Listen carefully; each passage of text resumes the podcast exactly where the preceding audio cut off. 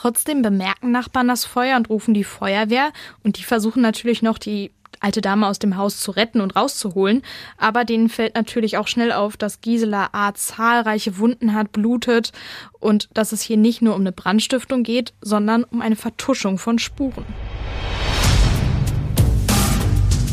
Ohne Bewährung. True Crime von hier. Und damit hi und herzlich willkommen zu einer neuen Folge von Ohne Bewährung, einem Podcast der Ruhrnachrichten und von Audio West. Ich bin Nora Wager. Und ich bin Alicia Theisen. Und in unserem Podcast sprechen wir über echte Verbrechen hier aus der Umgebung, also aus dem Pott, und die Gerichtsprozesse dahinter. Und deswegen ist auch heute wieder bei uns unser Gerichtsreporter Martin von Braunschweig. Hi. Hallo, ihr zwei. Hi. Und das Thema, über das wir heute sprechen, das ist eins, das begegnet mir ständig in der Lokalredaktion. Und zwar geht's um Betrug. Und zwar genauer gesagt um Seniorinnen und Senioren, die betrogen werden. Und das kommt uns wirklich sehr, sehr oft entgegen. Entweder es sind Senioren, denen das passiert ist, die dann anrufen und sagen, hier, das ist in dem und dem Stadtteil laufen gerade falsche Polizisten umher oder so. Oder das sind ähm, dann die Polizisten, die bei uns anrufen, also die echten, und sagen, Leute, warnt doch bitte nochmal. Und wir haben es wirklich immer, immer wieder. Pro Woche kommen mehrere Mitteilungen, wo nach Zeugen gesucht wird, weil schon wieder ein Senior oder eine Seniorin drauf reingefallen ist. Deswegen kann man eigentlich nur ähm, seinen äh, Großeltern oder vielleicht auch schon seinen Eltern ähm, immer wieder einschärfen, seid misstrauisch, vor allem bei Geschäften an der Haustür oder wenn ihr am Telefon aufgefordert werdet, Bargeld oder Schmuck abzugeben bitte immer erst mit der Familie, mit Freunden, mit Nachbarn sprechen und im Zweifel, wenn man dann Zweifel hat, lieber einmal zu viel die Polizei einschalten als einmal zu wenig. Ja, es gibt nämlich jetzt nicht nur die eine Masche, sondern es gibt wirklich unfassbar viele Maschen, mit denen diese Betrügerbanden dann arbeiten. Der Klassiker ist der Enkeltrick. Also am Telefon meldet sich die angebliche Enkelin oder der Enkel und sagt zum Beispiel, boah, Oma, ich habe einen Unfall gebaut und brauche ganz schnell 25.000 Euro als Kaution und gleich kommt ein Freund vorbei und äh, holt das Geld ab. Und dann gibt's auch noch die falschen Polizisten. Das hatte ich ja gerade schon erzählt. Da ruft dann die angebliche Polizei an und sagt, wir haben Hinweise darauf, dass heute Nacht bei Ihnen im Haus eingebrochen werden soll. Und die sagen dann, wir schicken einen Beamten vorbei, der alles Geld und alles an Wertgegenständen mitnimmt, um die sicher aufzubewahren. Aber auch das ist ein Betrug. Masche Nummer drei sind die äh, falschen Handwerker, sag ich mal. Die klingeln an der Tür, die geben sich zum Beispiel oder ganz, ganz häufig vor allem als Dachdecker aus und sagen, äh, gute Frau, wir sind hier zufällig äh, vorbeigefahren und da ist uns bei Ihnen am Dach was aufgefallen. Da ist was locker, da ist was undicht. Auf jeden Fall ähm, muss das gemacht werden, sonst haben Sie ein Riesenproblem äh, in kürzester Zeit. Und ja, das kostet äh, hinterher häufig ähm, wirklich richtig viel Geld. Zehntausende Euro können dabei draufgehen und meistens ist äh, nachher auch mehr kaputt, als äh, es vorher überhaupt war. Und von Masche Nummer eins, die ich quasi gerade erzählt habe, mit dem Enkeltrick, wo der Enkel oder die Enkelin total in Not ist. Da gibt's wirklich ein gar nicht so unaktuelles Beispiel. Das hatten wir letztens erst in der Redaktion. Und zwar war das ein 81-Jähriger aus Essen. Und äh, den hatten eben auch Betrüger angerufen und gesagt, oh, ihre Tochter, die hat einen ganz, ganz schlimmen Unfall gebaut. Die hat einen Fußgänger überfahren. Und sie müssen jetzt quasi mehrere Zehntausend Euro an uns überweisen, damit die aus der U-Haft rauskommt. Und dieser 81-Jährige, der hat halt direkt Panik bekommen, ist zur Bank gegangen, hat auch wirklich diese Zehntausenden Euro abgehoben und war dann auf dem Weg zum Übergabeort. Und er hat halt in der ganzen Zeit mit diesem Betrüger am Telefon weiter telefoniert. Und dann wurde dieser Senior aus dem Verkehr gezogen von der Polizei, weil die den halt gesehen haben, wie er am Steuer beim Autofahren telefoniert. Und die Polizei hat gesagt, ja, so geht das ja nicht, wollte halt hier die, das Verwarngeld und so weiter aussprechen und hat dann aber gemerkt, Moment mal, der ist ganz schön aufgelöst, der arme Mann, und da ist irgendwas falsch, haben dann halt quasi ähm, das Telefon genommen und gemerkt, oh, wir sind hier gerade mitten in einen Enkeltrick reingerasselt. Die haben den Betrüger leider jetzt nicht fassen können, aber immerhin haben sie diesen ähm, ja, 81-Jährigen davor bewahrt, dass er diese Zehntausende Euros äh, ausliefert und die dann weg sind, dass er abgezockt wird. Und er musste tatsächlich auch nichts an Strafe zahlen, weil er mit Handy am Steuer war, weil das halt ja eine Ausnahmesituation war und der arme Mann schon gebeutelt genug war in dem Moment ein wirklich glücklicher Zufall und vor allem gut, dass er das Geld behalten konnte. Das ist ja wirklich die Hauptsache. Mhm. Auch der Fall, über den wir heute sprechen, beginnt, wenn man so will, mit so einem klassischen Seniorenbetrug. Es geht um Gisela A. aus Dortmund. Die ist im Jahr 2014 schon 89 Jahre alt, Witwe und lebt seit vielen, vielen Jahren alleine in ihrem Haus in Sölde.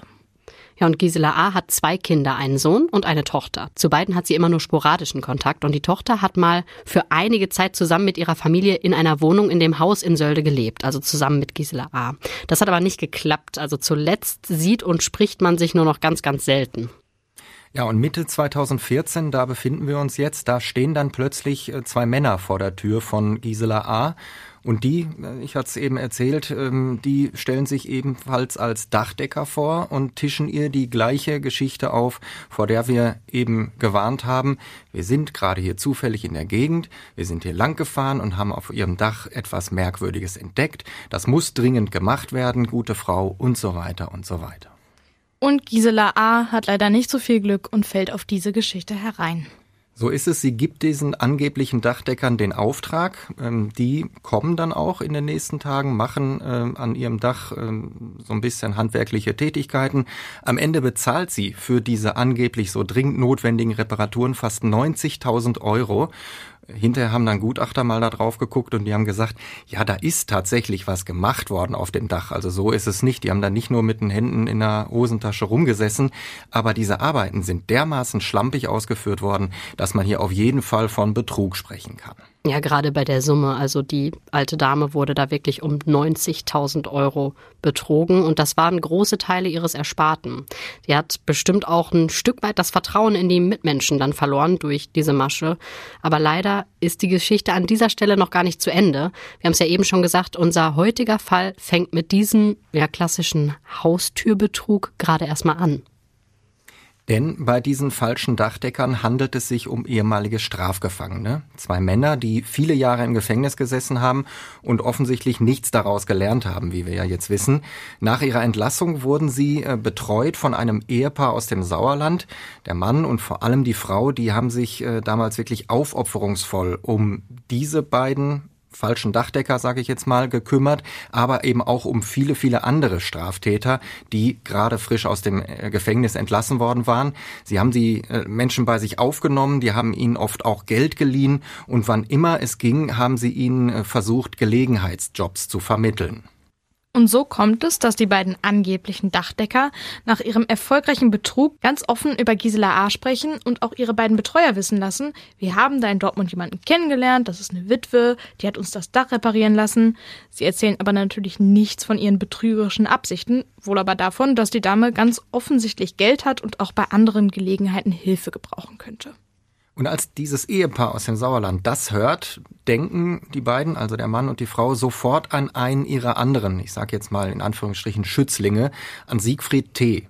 Der ist damals, Ende 2014, 69 Jahre alt und sowas wie ein Berufsverbrecher, muss man einfach sagen. Der hat nämlich schon über 40 Jahre zu dieser Zeit im Gefängnis gesessen. Er hat eine kriminelle Karriere hinter sich, wie man sie sich eigentlich schlimmer kaum vorstellen kann. Und ausgerechnet diesem Mann sagt dieses Ehepaar jetzt, melde dich doch mal bei dieser Gisela A. in Dortmund. Vielleicht kannst du ja ihr ein bisschen im Garten helfen und da ein paar Euros verdienen. Gucken wir mal, bevor wir zur eigentlichen Straftat kommen, auf das Leben von Siegfried T., um ihn ein bisschen kennenzulernen und zumindest ansatzweise zu verstehen, was das für ein Typ war. Ja, das Gute ist quasi für euch Gerichtsreporter, also Martin und Jörn, dass ja quasi der Lebenslauf von den Angeklagten direkt am Anfang des Prozesses komplett durchgefragt und durchgegangen wird. Das heißt, da haben wir dann auch immer die ganzen Infos her, was der vorher so gemacht hat oder die. Ähm, die Richter und Richterinnen, die wollen so gucken, ob irgendwas auffällig ist und fragen sich quasi einmal komplett durch, so fürs erste Bild, was ist das für ein Mensch? Und gefragt wird unter anderem nach äh, den Eltern und deren Beruf, nach Geschwistern, an äh, Schulbildung, Bundeswehr oder Zivi, äh, der Berufsausbildung oder einem Studium, aber eben auch nach so Sachen wie Liebesbeziehungen, gibt's Verlobungen oder Hochzeiten, eigene Kinder, nimmt derjenige Drogen oder Alkohol und es wird auch gefragt nach Krankheiten, die für die Beurteilung der Schuldfähigkeit irgendwie von Interesse sein könnten. Wenn man zum Beispiel mal einen Unfall hatte und dabei ich sage jetzt mal, einen Schädelbruch äh, erlitten hat, dann könnte es ja zu einer Hirnverletzung gekommen sein und darauf äh, zielen diese Fragen ab. Ist aber zum Glück relativ selten, dass das äh, bejaht wird, diese Frage. Ja, und äh, zurück zu Siegfried T. Wir haben dann im Prozess eben auch von ihm einen Lebenslauf gehört und wir haben von ihm erfahren, dass er aufgewachsen ist mit drei Geschwistern. Der Vater konnte schon relativ früh nicht mehr arbeiten, weil er erblindet ist und die Mutter war Reinigungskraft und hat einfach nicht genug Geld verdient, um diese äh, Familie durch äh, diese harten Zeiten zu bringen. Siegfried T. musste deshalb schon als Grundschüler zu Hause ganz kräftig mit anpacken, also deutlich mehr, als man das von einem ich sag mal, normalen Grundschüler ähm, erwarten kann. Er musste einkaufen gehen, er musste im Haushalt helfen, er musste wahrscheinlich sogar in der Küche helfen und kochen. Und er ist deshalb immer wieder sitzen geblieben, schon in der Grundschule und hat dann die Schule nach der fünften Klasse abgebrochen. Da war er dann alt genug schon. Er hat sich dann, nachdem er die Schule abgebrochen hat, als Hilfsarbeiter durchgeschlagen, im Grunde alles gemacht, wofür es ein bisschen Geld gab. Als Jugendlicher ist er dann ganz von zu Hause abgehauen, weil das bisschen Geld, was er verdient hat, wollte er dann für sich behalten. Und zu dieser Zeit kam es dann auch zu den ersten Straftaten. Wenn du das hier hörst, dann müssen wir dir ja nicht mehr erzählen, was Podcasts sind. Aber wusstest du, dass es audiomarktplatz.de gibt, wo du ganz einfach Werbung für dein Unternehmen in deinen Lieblingspodcasts schalten kannst? So viele Menschen hören täglich ihre Lieblingspodcasts. Und jetzt stell dir vor, die Botschaft, die deine Marke bekannter macht, erreicht sie genau dann, wenn sie am aufmerksamsten sind. Besuche noch heute audiomarktplatz.de, den größten Marktplatz für Podcast-Werbung in Deutschland. Von Podigy. Podcast-Werbung. Geschichten, die bleiben. Überall und jederzeit. Ja, und auch den ersten Verurteilungen. Aber es macht jetzt tatsächlich an der Stelle gar keinen Sinn, alle Vorstrafen aufzuzählen. Äh, das wird halt irgendwie den Rahmen ein bisschen sprengen. Wir wollen diese Folge nicht zu lang werden lassen. Aber so ein bisschen, also er hat angefangen mit Einbrüchen, mit kleineren Diebstählen. Irgendwann hat er sich mit Komplizen zusammengeschlossen und dann eben auch Raubüberfälle begangen. Ja, und die meisten dieser Überfälle sind immer nach dem gleichen Muster abgelaufen. Tatorte waren bevorzugt Juweliergeschäfte, Optiker, manchmal auch andere Läden, wo Waren verkauft wurden. Er hat die Angestellten äh, ganz häufig mit einer Gaspistole bedroht, hat sie dann in den hinteren Teil des äh, Ladenlokals geschoben. Dort hat er sie eingesperrt, manchmal auf der Toilette, ähm, manchmal einfach so in so einem Büroraum oder so. Oft wurden die Menschen gefesselt und geknebelt und dann hat Siegfried T. wirklich alles mitgenommen, was ihm irgendwie wertvoll erschien. In einem Fall bei einem Juwelier Armbanduhren im Wert von über 50.000 Euro. Und nur um das mal in Relation zu setzen, er hat dann gesagt, später bei einem Hehler, als ich das Zeug dann verkauft habe, habe ich dafür 4.000 Euro bekommen. Irgendwie kein guter Deal. Nee, nicht wirklich. Und so richtig geil war das für ihn jetzt auch nicht. Denn seit seinem 16. Lebensjahr ist er praktisch immer zwischen Freiheit und Gefängnis hin und her gependelt. Kaum wird er entlassen, macht er da weiter, wo er vor seiner Inhaftierung aufgehört hat. Der Mann ist im Laufe der Zeit immer wieder psychiatrisch untersucht worden. Alle wollten wissen, was ist das für ein Typ, der immer einfach weitermacht, der nicht aufhören kann, straffällig zu werden? Eine richtige Antwort gibt es darauf bis zuletzt nicht. Nur bei einem sind sich die Gutachter einig, Siegfried T. weiß genau, was er tut, er ist voll schuldfähig und eben ein richtiger Berufsverbrecher. Und irgendwann ist Siegfried T. natürlich an so einem Punkt angekommen, wo er sich im Gefängnis dann auch besser zurechtfindet als draußen. Also hier hat er einen geregelten Tagesablauf, hier kann er arbeiten, ein bisschen was verdienen. Mal ist er da ein Schweißer, mal Bäcker, einmal sogar als äh, Küster in der Gefängniskapelle. Und da hat er tatsächlich allen anderen Insassen und der Anstaltsleitung erfolgreich weiß gemacht, dass er jetzt zum Glauben gefunden hat und zukünftig ein ehrliches Leben führen wird, also keine Straftaten mehr begehen will. Hat nicht so ganz hingehauen. Nee. Im Grunde ist Siegfried T. schon früh ein Fall für die Sicherungsverwahrung. Die Maßregel ist ja genau für diese Typen geschaffen worden, für Menschen, die einen Hang zu Straftaten haben und diesem immer wieder nachgeben, die einfach nicht aufhören können, kriminell zu sein. Das Interessante ist hier, dass im Fall von Siegfried T. diese Sicherungsverwahrung erst relativ spät angeordnet wurde und das auch nicht in einem Urteil, sondern erst nachträglich. 2011, da hat der Bundesgerichtshof diese nachträgliche Sicherungsverwahrung aber für Unrecht erklärt und deshalb musste er mit 66 Jahren dann doch noch entlassen werden und er ist dann eben zu diesem Ehepaar, über das wir vorhin schon geredet haben, im Sauerland gekommen, das ihn dann eben bei sich aufgenommen hat und so ein bisschen geholfen hat, zurück zurückzufinden in ein, ja, in Anführungszeichen normales Leben. Und dieses Ehepaar gibt ihm jetzt also die Adresse von Gisela A. und sagt, versuch doch da mal dein Glück, vielleicht kannst du ein bisschen Geld verdienen. Er fährt also hin, er unterhält sich mit der Witwe, die ist zwar nicht so begeistert von seinem Vorschlag, will ihm aber auch nicht gleich vor den Kopf stoßen, also sagt sie zu, Sie sagt, kannst mir ein bisschen im Garten helfen, ähm, jetzt auch nicht regelmäßig, aber ähm, kein Problem, dann komm, wenn ich äh, dir sage, dass ich äh, Hilfe brauche. Und sie sagt ihm zu, 10 Euro pro Stunde will sie ihm zahlen. Und er ist auch anfangs, äh, so hieß es, äh, relativ zufrieden mit diesem Deal. Das Problem ist nur, es zeichnet sich wieder sein altes Muster ab. Er kriegt den Hals dann nicht voll. Dazu muss man wissen, dass er äh, Spieler ist, dass er zockt regelmäßig in Spielhallen und deshalb ist er eigentlich immer pleite. Ähm, selbst eine Erbschaft von mehr als 50.000 Euro, die er mal gemacht hat, als er mal eine kurze Zeit draußen war, hat er innerhalb von wenigen Monaten komplett verballert. Wobei man sagen muss, diese Erbschaft, also da ist irgendwie auch nicht alles so ganz sauber gelaufen. Das ist richtig. Ähm, nach seiner Haftentlassung beziehungsweise nach der Entlassung aus der Sicherungsverwahrung 2011 und noch vor seinem Kontakt mit Gisela A. soll ihm dieses Ehepaar aus dem Sauerland schon mal an einen Mann vermittelt haben. Der hat sich ebenfalls äh, um Haftentlassene gekümmert. Und für diesen Mann, der ziemlich krank war, hat Siegfried T. dann einige Erledigungen gemacht. Der war sozusagen der, der Helfer in allen Lebenslagen für den. Und tatsächlich hat dieser Mann dann Siegfried T. schon nach wenigen Wochen zum Alleinerben bestimmt in seinem Testament. Und was passiert dann? Kaum ist dieses Testament neu geschrieben, findet Siegfried T. den alten Mann eines Tages auf seinem Dachboden, er hat sich dort erhängt. Es gibt einen Abschiedsbrief, aber natürlich steht der Verdacht im Raum, dass hier der Ex-Häftling da selbst aktiv geworden ist, um an dieses ähm, ihm versprochene Erbe zu gelangen. Man kann Siegfried T. aber tatsächlich nichts nachweisen und so werden ihm diese 50.000 Euro am Ende wirklich ausgezahlt. Aber du hast ja gerade schon erzählt, Martin, das Geld hat dann nicht mehr gereicht, so dass man festhalten kann, als er bei Gisela A. als Gartenhelfer angefangen hat, ist er chronisch pleite und sogar völlig überschuldet.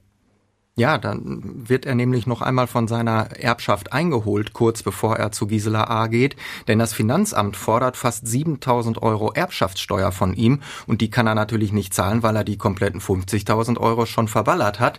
Das ähm, Ehepaar aus dem Sauerland äh, wird dann natürlich von ihm angepumpt. Die sagen aber jetzt, nee, also wir haben dir jetzt auch schon äh, einmal zu viel Geld gegeben, von uns gibt's nichts mehr. Und in diesem Moment muss dann Siegfried T. beschlossen haben, da sind sich heute alle einig, ich muss Gisela A. umbringen, um auch an ihr Geld zu kommen.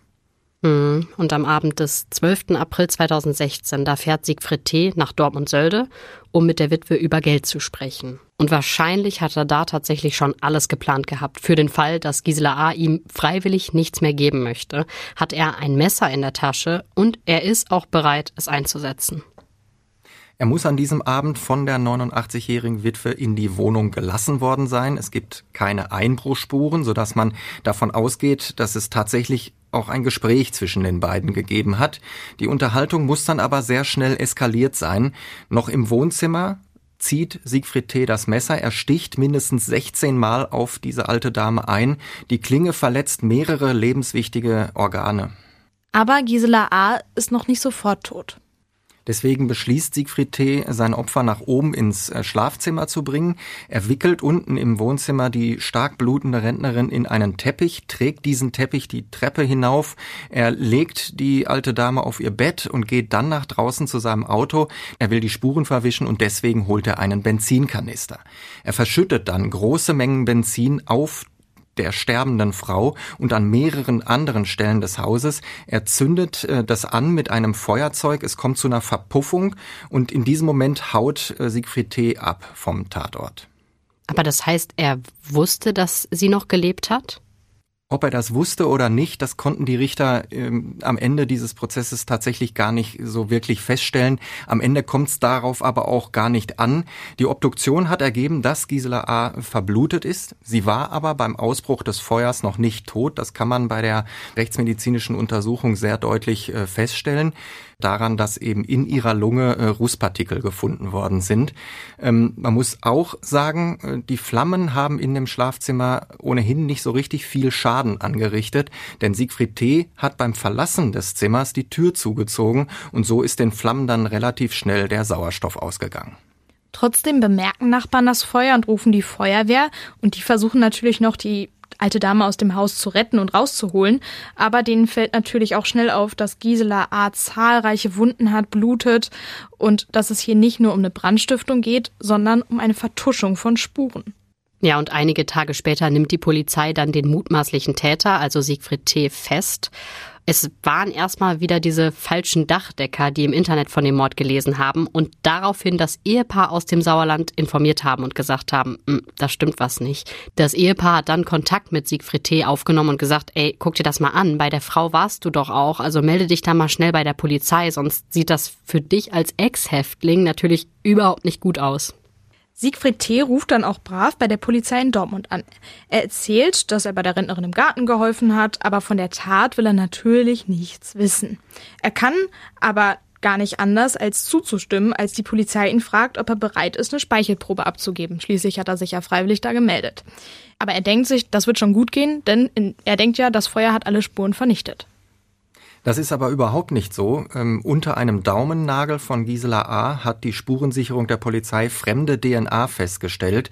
Und äh, da kann man natürlich sofort einen Abgleich mit dieser Speichelprobe machen. Und die ergibt am Ende einen eindeutigen Treffer.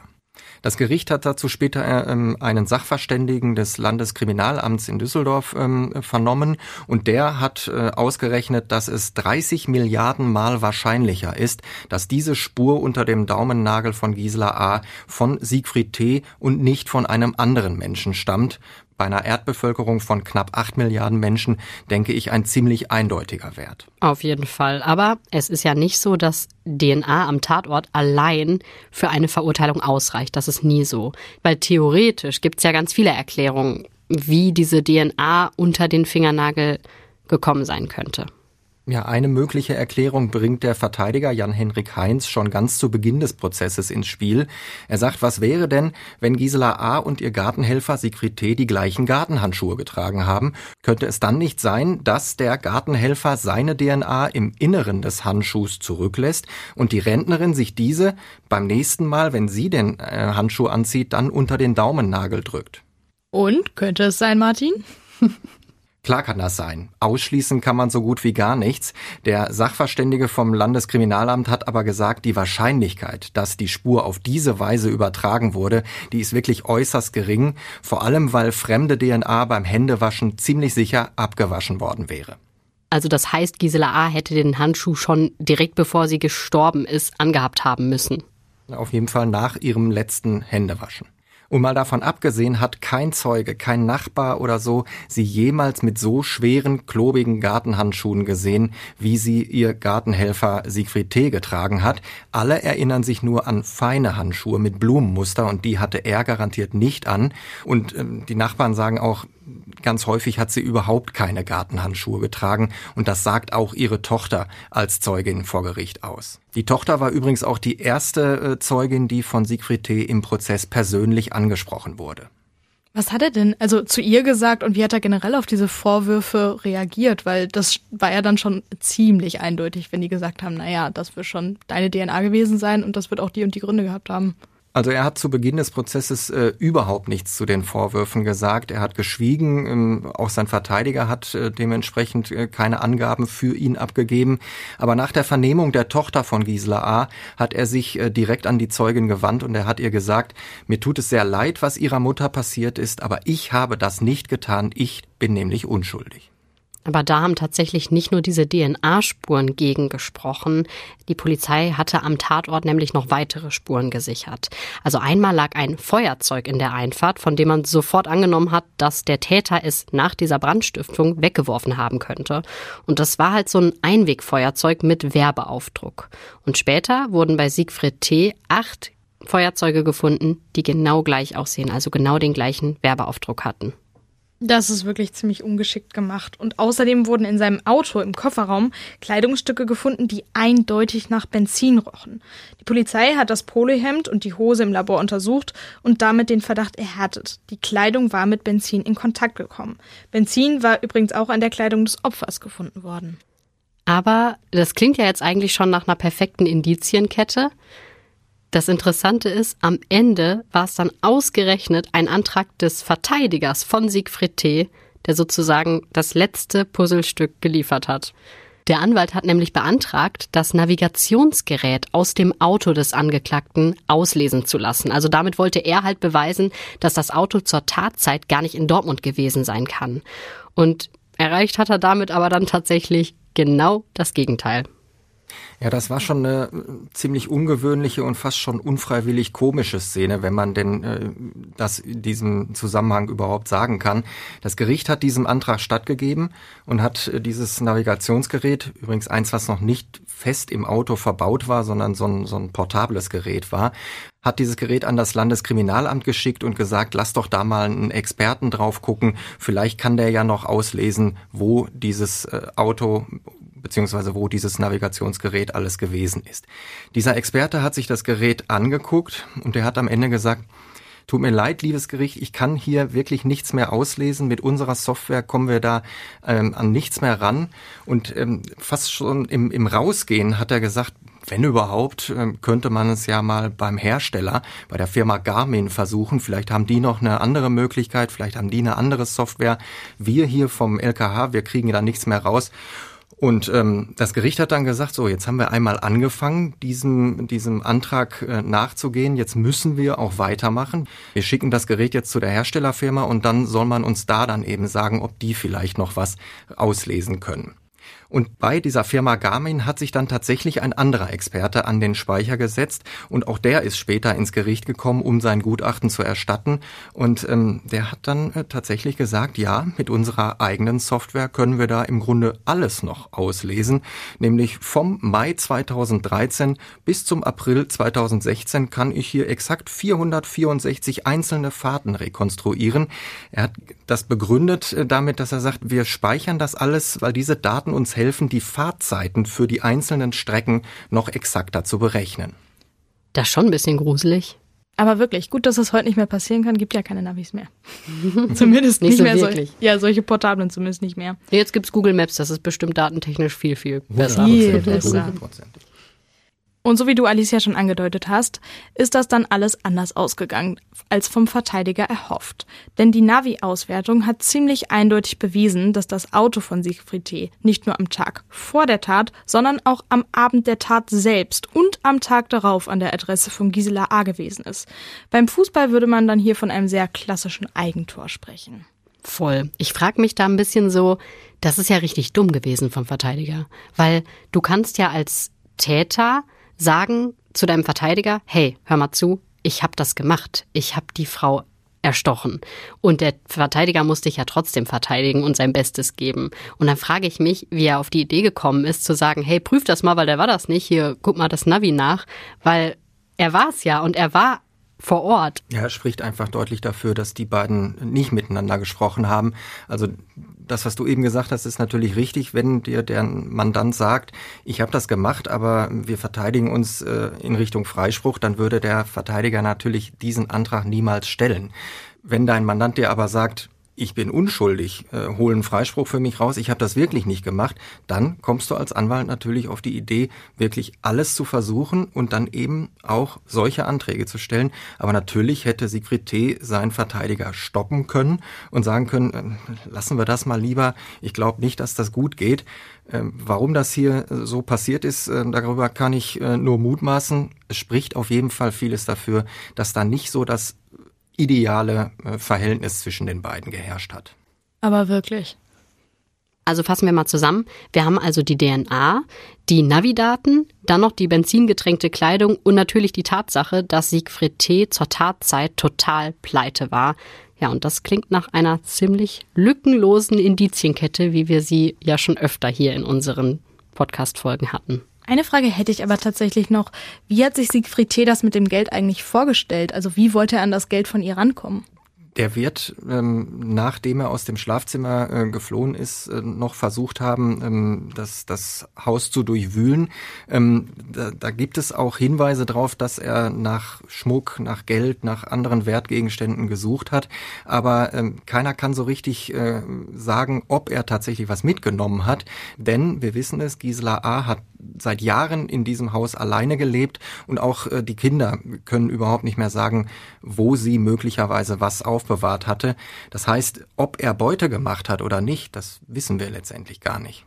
Ist am Ende ja aber auch für den Schuldspruch dann nicht mehr so relevant gewesen, oder? Nee, das wäre natürlich noch dazu ein, ein, ein Diebstahl oder ein schwerer Raub äh, mit Todesfolge, aber das würde ja die, die Strafhöhe äh, ohnehin nicht mehr beeinflussen, wenn wir hier im Bereich des Mordes sind. Und diese lückenlose Indizienkette, von der du gesprochen hast, Alicia, die hat den Richter dann am Ende auch ausgereicht. Siegfried T. hat dann zwar nochmal versucht, ähm, was zu behaupten, was dann letztendlich auch wieder nicht äh, nachgeprüft werden konnte. Er hat nämlich gesagt, ich war damals ja überhaupt nicht pleite, denn aus dieser Erbschaft, aus diesen 50.000 Euro, habe ich nämlich noch 30.000. Und deshalb hatte ich doch überhaupt kein Motiv, diese alte Dame umzubringen. Da haben die Richter dann natürlich gesagt, wenn du noch 30.000 Euro hast, ähm, warum hast du zum einen nicht die 7.000 Euro Erbschaftssteuer bezahlt und zum anderen, wo ist denn das Geld? Und da hat er dann aber so auf ganz geheimnisvoll gemacht und gesagt, oh, das werde ich Ihnen doch jetzt nicht verraten, ich will ja schließlich noch was haben, wenn ich wieder rauskomme. Obwohl genau das sein größtes Problem sein dürfte, denn er ist ja wegen Mordes aus Habgier zu lebenslanger Haft verurteilt worden. Die Richter haben die besondere Schwere der Schuld festgestellt, was eine Entlassung nach 15 Jahren unmöglich macht. Und sie haben die Unterbringung in der Sicherungsverwahrung angeordnet, und zwar wieder die Höchststrafe also. Ja, und wenn man jetzt bedenkt, dass Siegfried T. bei der Urteilsverkündung schon 72 Jahre alt war, dann äh, ja, braucht man nur eins und eins zusammenzählen. Also nach normalen Maßstäben kommt dieser Mann nie wieder frei. Bei der Urteilsverkündung äh, ist es dann noch mal kurz ein bisschen lauter geworden, als die Richter gesagt haben, hier Mord und lebenslang und äh, besondere Schwere der Schuld und anschließende Sicherungsverwahrung. Da ist der Angeklagte so ein bisschen ausgeflippt. Er hat laut gerufen, dass er das Urteil unbedingt annehmen möchte und ausdrücklich auf Revision verzichten will. Das hat er, ähm, wollte er unbedingt zu Protokoll geben. Gleichzeitig hat er dann aber gesagt, Sie, Herr Richter, Sie haben aus meinem Leben ein Märchen gemacht. Ich habe doch eh keine Chance bei Ihnen gehabt von Anfang an nicht. Sie wollten doch nur einen haben, den man leicht verurteilen kann, und den haben sie sich genommen.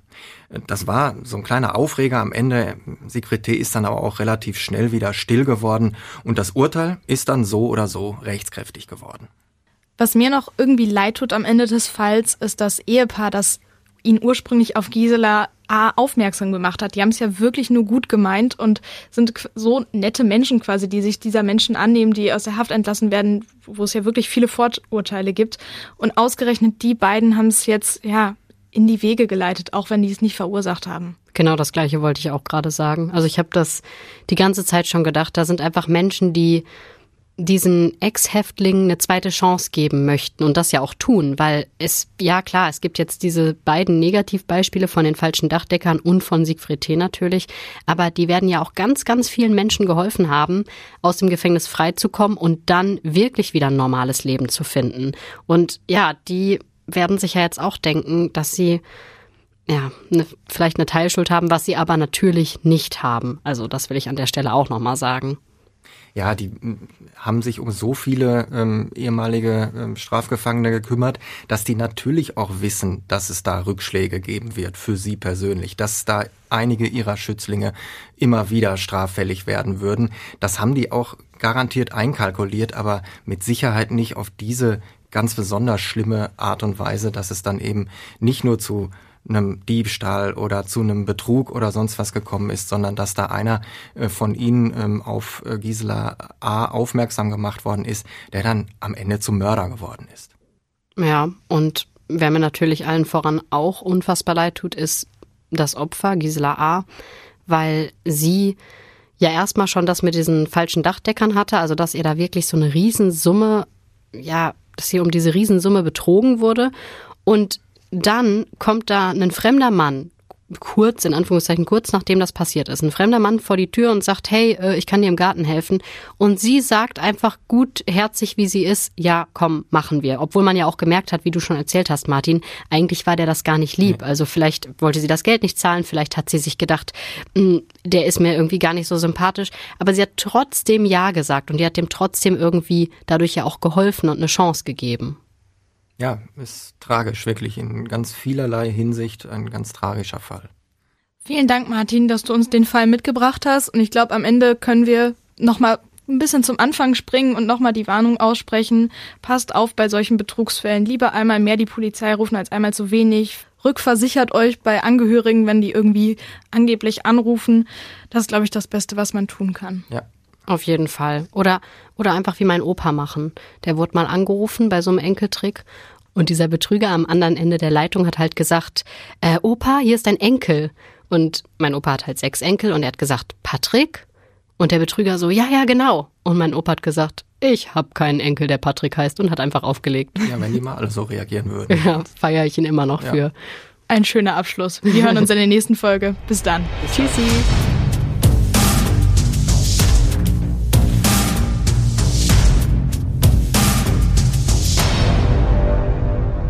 Und wenn ihr noch einen Fall habt, wo ihr sagt, ey, da würde ich echt gerne euch im Podcast mal drüber sprechen hören, dann könnt ihr uns den gerne vorschlagen, am besten bei Instagram auf unserem Account ohne Bewährung.